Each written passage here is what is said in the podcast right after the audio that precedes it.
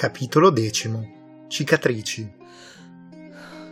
Mi sveglio per i terrori notturni tra le coperte stropicciate, un po' di fiatone, che però mi passa presto. C'è Terry accanto a me, che dorme come un angioletto.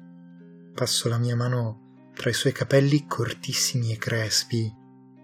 Terry è un bravo uomo, non si merita quello che gli sto facendo. Avevo bisogno di lui e l'ho usato. Mi alzo per cominciare a rivestirmi. Nonostante la furtività dei miei movimenti, Terry si sveglia, apre gli occhi, mi guarda. Te ne vai di nascosto con una ladra?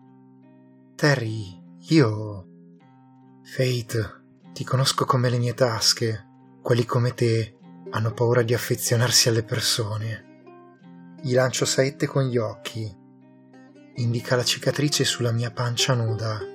Quello è un segno d'arma da fuoco. Come te lo sei procurato? Mi risiedo sul letto, di spalle. I miei capelli scivolano sulla schiena. Sento le mani di Terry che mi lisciano il foro di uscita del proiettile. Non so neanch'io perché inizio a parlare. Quando ero in città avevo conosciuto un ragazzo all'Accademia d'Arte. Si chiamava Carlos, sembrava a posto. Quello che non sapevo era che fosse fino al collo in un giro di spaccio. Un bel giorno ce ne stavamo per i fatti nostri quando arrivano questi tizi e sparano a tutti. È stato. è stato un massacro. Tardi ho saputo che era una questione di territorio. Carlos non ce l'ha fatta. Io mi sono beccata questa. Una ferita pulita. Sono stata fortunata. Fate, mi dispiace. Ha gli occhi lucidi. Anche io, ma l'oscurità della stanza cela la mia debolezza.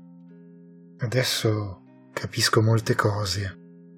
Capisci cosa? Lo incalzo. Proprio in quel momento suona il campanello. Mi giro verso di lui allarmata. Terry salta all'improvviso in piedi, va alla finestra, guarda attraverso la persiana. È lo sceriffo, dice, sorpreso e un po' inquieto. Aspetta qui, non farti vedere uscire. Mentre Terry scende per aprire, io mi rivesto veloce come un lampo e mi apposto in cima alle scale.